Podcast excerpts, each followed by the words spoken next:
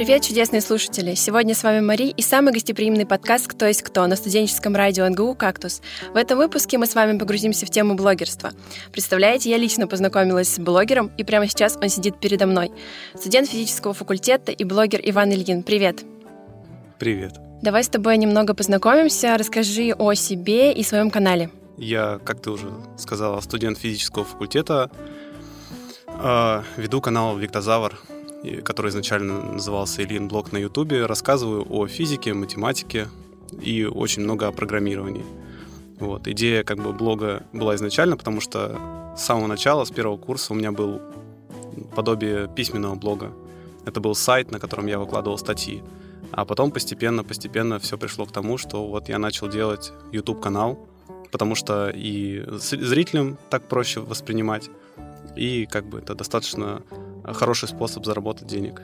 То есть к тебе идея при, пришла создать канал именно потому, что видеоформат легче воспринимается? Ну да, конечно. И потому что еще не все можно передать письменно. То есть проблема большая статей заключается в том, что, а, ну и наоборот, преимущество видеоформата в том, что ты можешь очень много передать с помощью анимации, с помощью иллюстрации, возможно, и с помощью видео вообще, в принципе, ряда. То есть это такая, как новое измерение по сравнению со статьями, с книгами и так далее. Вот. Я как бы в этом плане я всегда хотел сделать красивую картинку и как бы интересовался блогерством еще давно. Поэтому я там еще, понятное дело, несколько курсов по анимации, по графике прошел.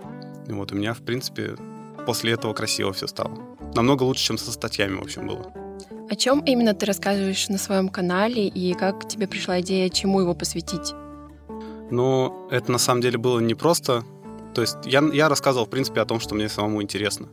Идея, она как бы постепенно приходит, то есть ты как бы сначала ты просто заинтересовываешься в какой-то теме, или, например, видишь идею у какого-то другого блогера. В принципе, ничего страшного нет в том, если ты, например, позаимствуешь какой-то формат или какой-то, какую-то идею для своего выпуска.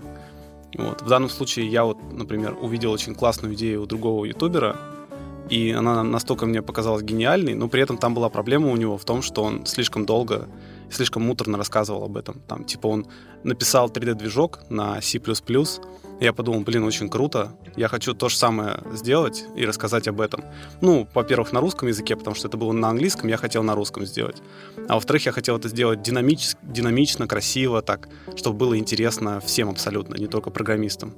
Вот. И как-то у меня эта идея возникла, и мне настолько захотелось, настолько стало интересно, что захотелось об этом рассказать.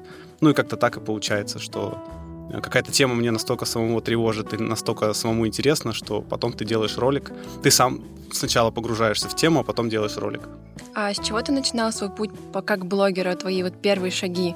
Наверное, покупка всяких там оборудований и так далее.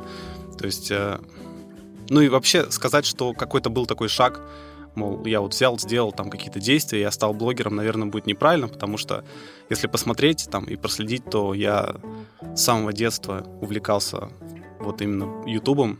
То есть у меня канал там лет 12 назад был создан, и как бы периодически я туда что-то выкладывал, там, по мере своего взросления, когда мне становилось одно интересно, другое, там, сначала, понятно дело, какие-то были совсем, там, какие-то странные вещи, да, когда ребенок взрослеет. Потом я постепенно начал программировать, начал заниматься математикой, начал это тоже выкладывать, а потом все это серьезнее и серьезнее, и в какой-то момент я такой, типа, ну, пора бы уже серьезно заняться этим. И вот, наверное, как-то так.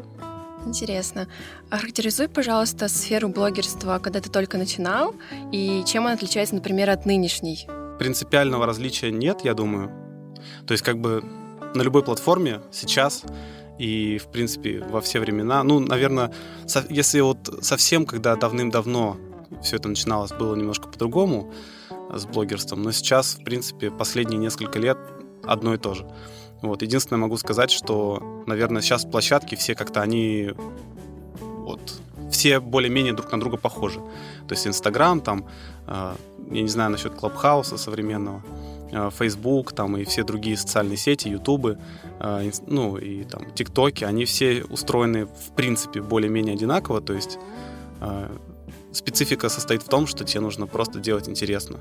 Вот. А если тебе самому будет интересно, то, скорее всего, это будет интересно и другим, и тебя точно будут смотреть. Поэтому секрет, короче, успеха в том, чтобы просто делать что-то интересное. Делать то, что тебе нравится.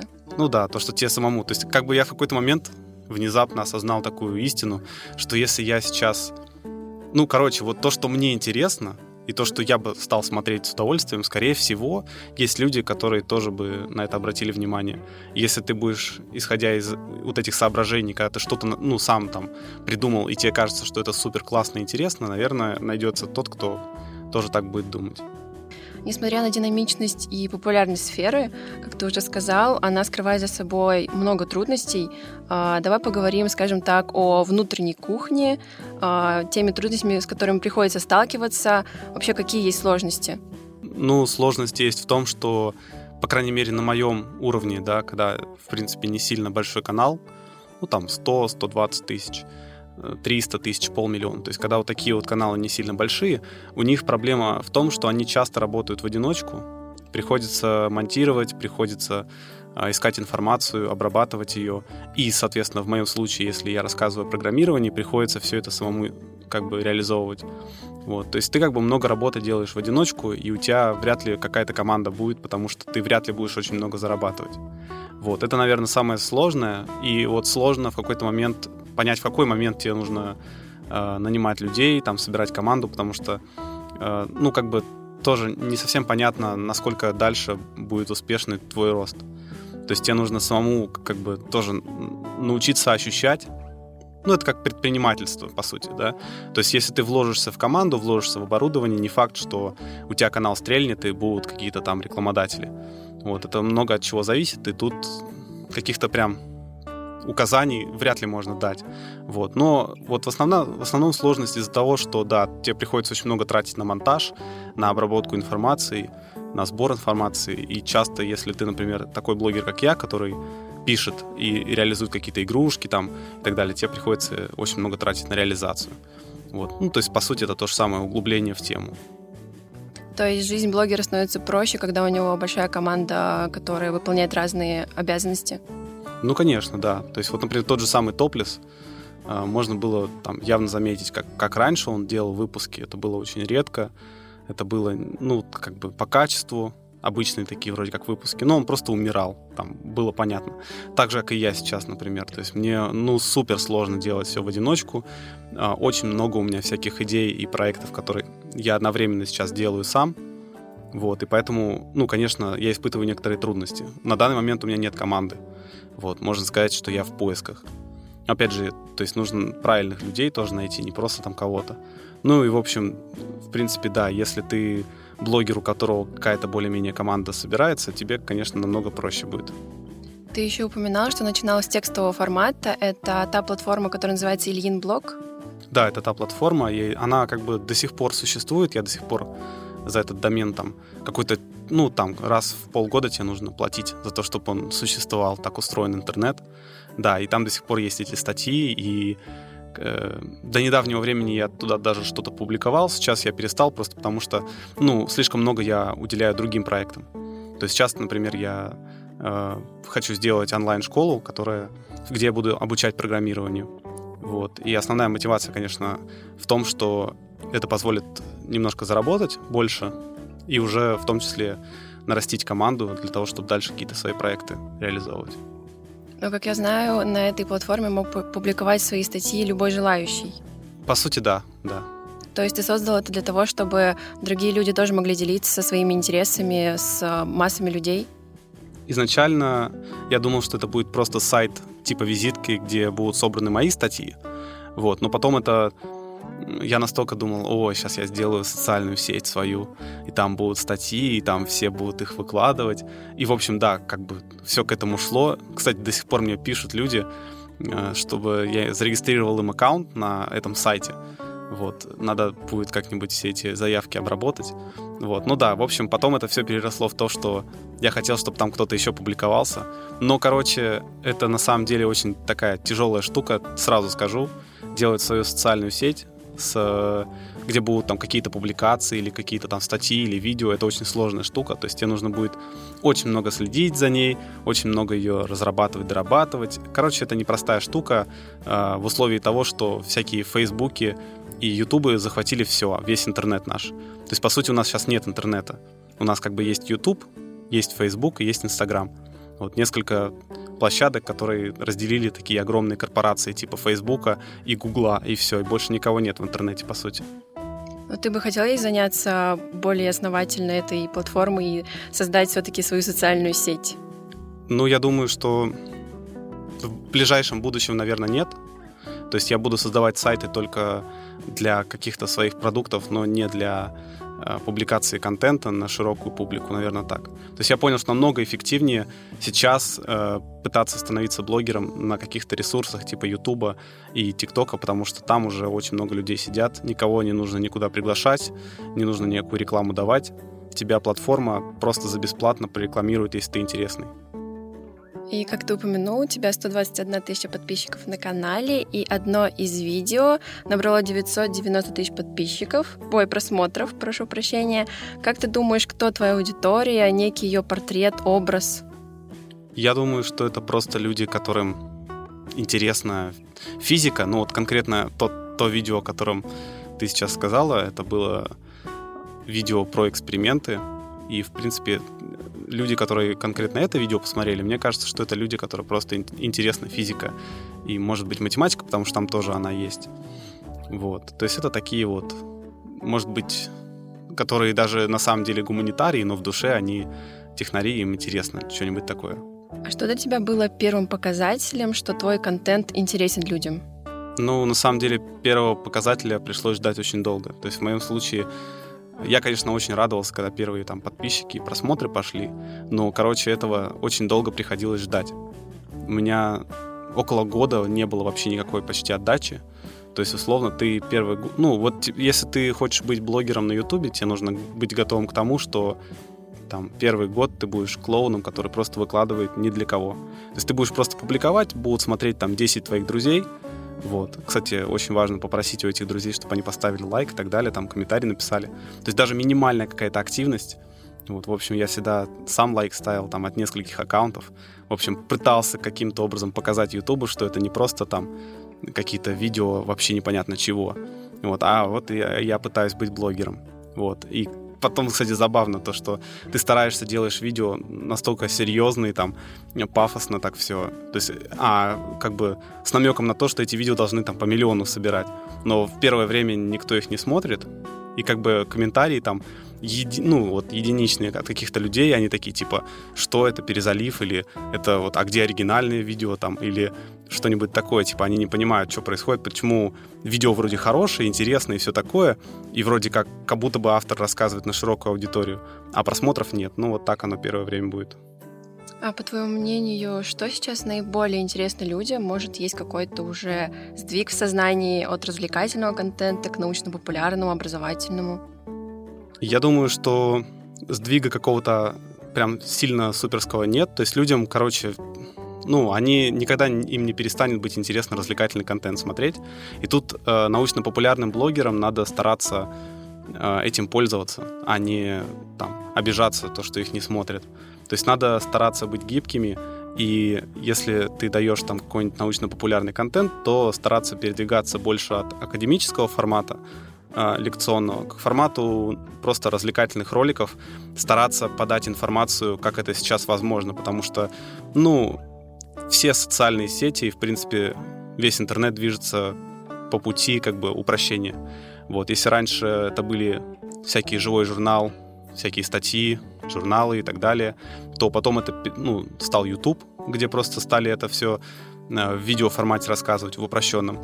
А теперь это вообще ТикТок, когда ты просто листаешь ленту, и там бесконечно много разных э, видеороликов, э, но при этом, естественно, не стоит расстраиваться.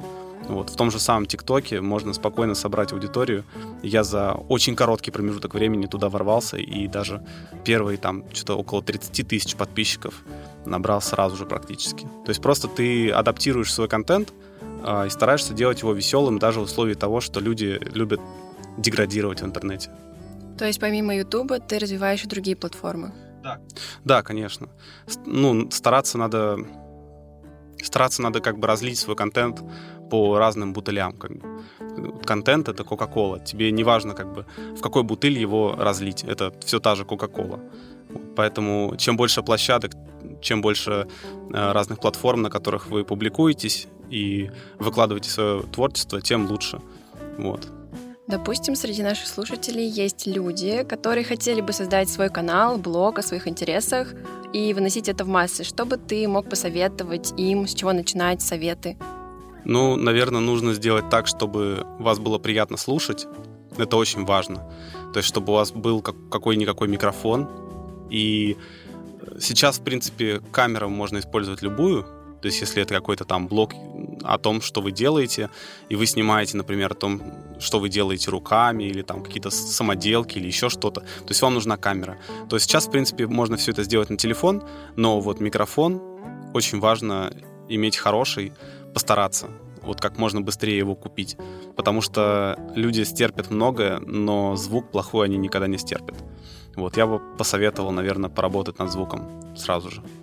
Как ты думаешь, какую платформу стоит, э, в какую платформу стоит больше вкладывать усилия? То есть за какой платформой будущее? Будущее, скорее всего, за такими платформами, как, как TikTok вот, и YouTube. Я думаю, что YouTube в ближайшее время никуда не денется. Однако порог вхождения в YouTube, он, конечно, намного более высокий. То есть в ТикТоке, в условном, ты можешь очень быстро набрать популярность. А в YouTube тебе придется постараться, конечно. Потому что, во-первых, там и формат другой. То есть YouTube, он любит длинные видеоролики. Чтобы сделать длинный видеоролик осмысленный, тебе нужно, конечно, поработать больше. Вот. А в ТикТоке есть возможность сделать короткое видео, и там это как бы приветствуется.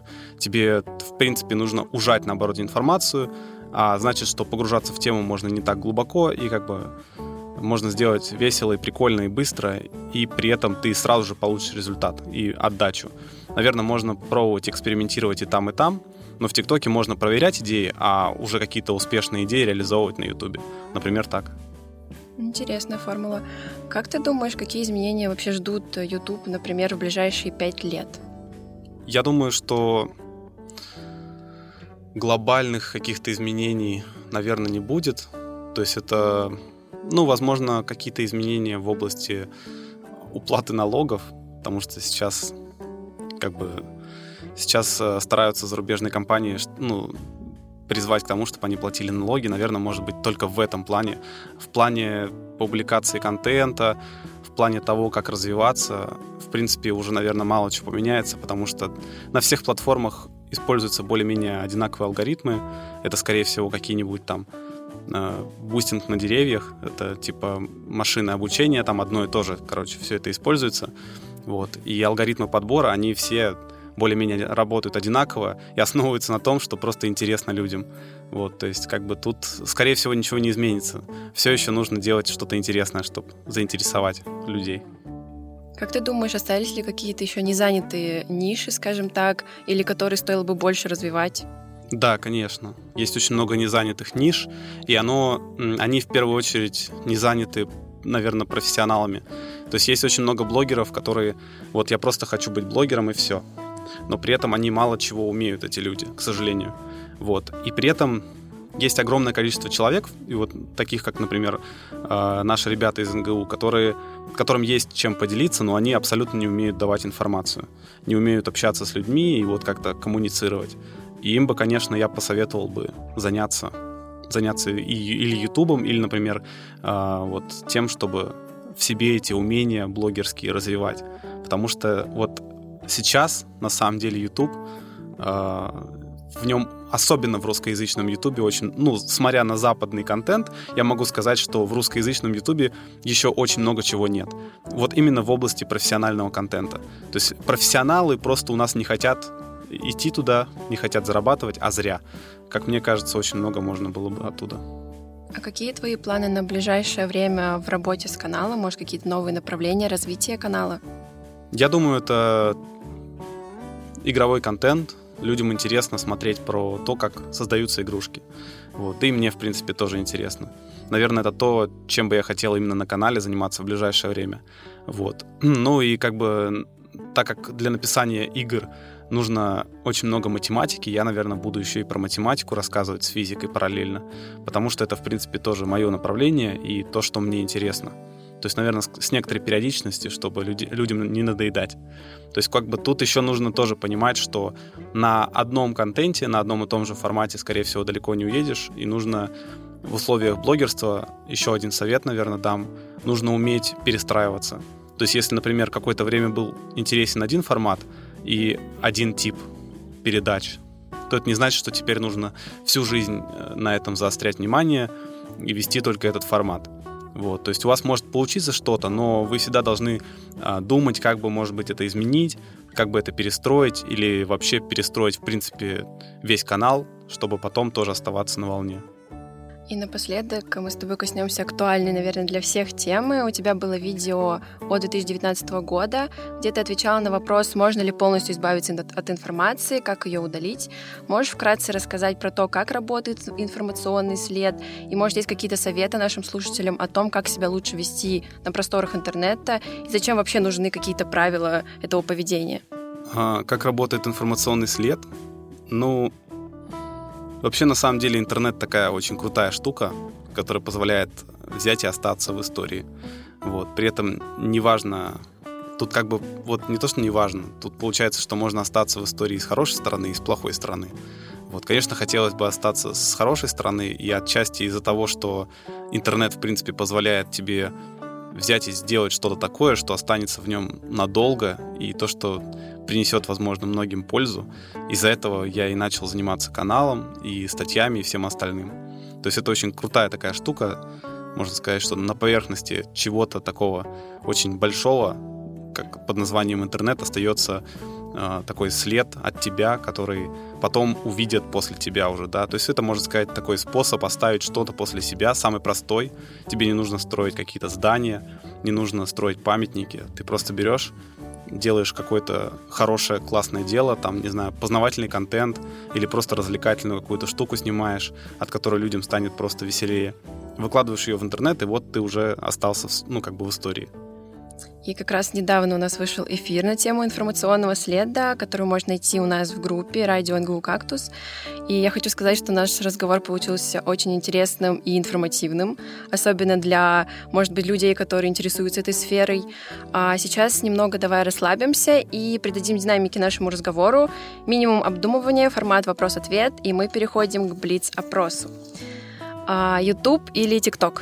YouTube. Какое твое самое любимое видео на канале на данный момент?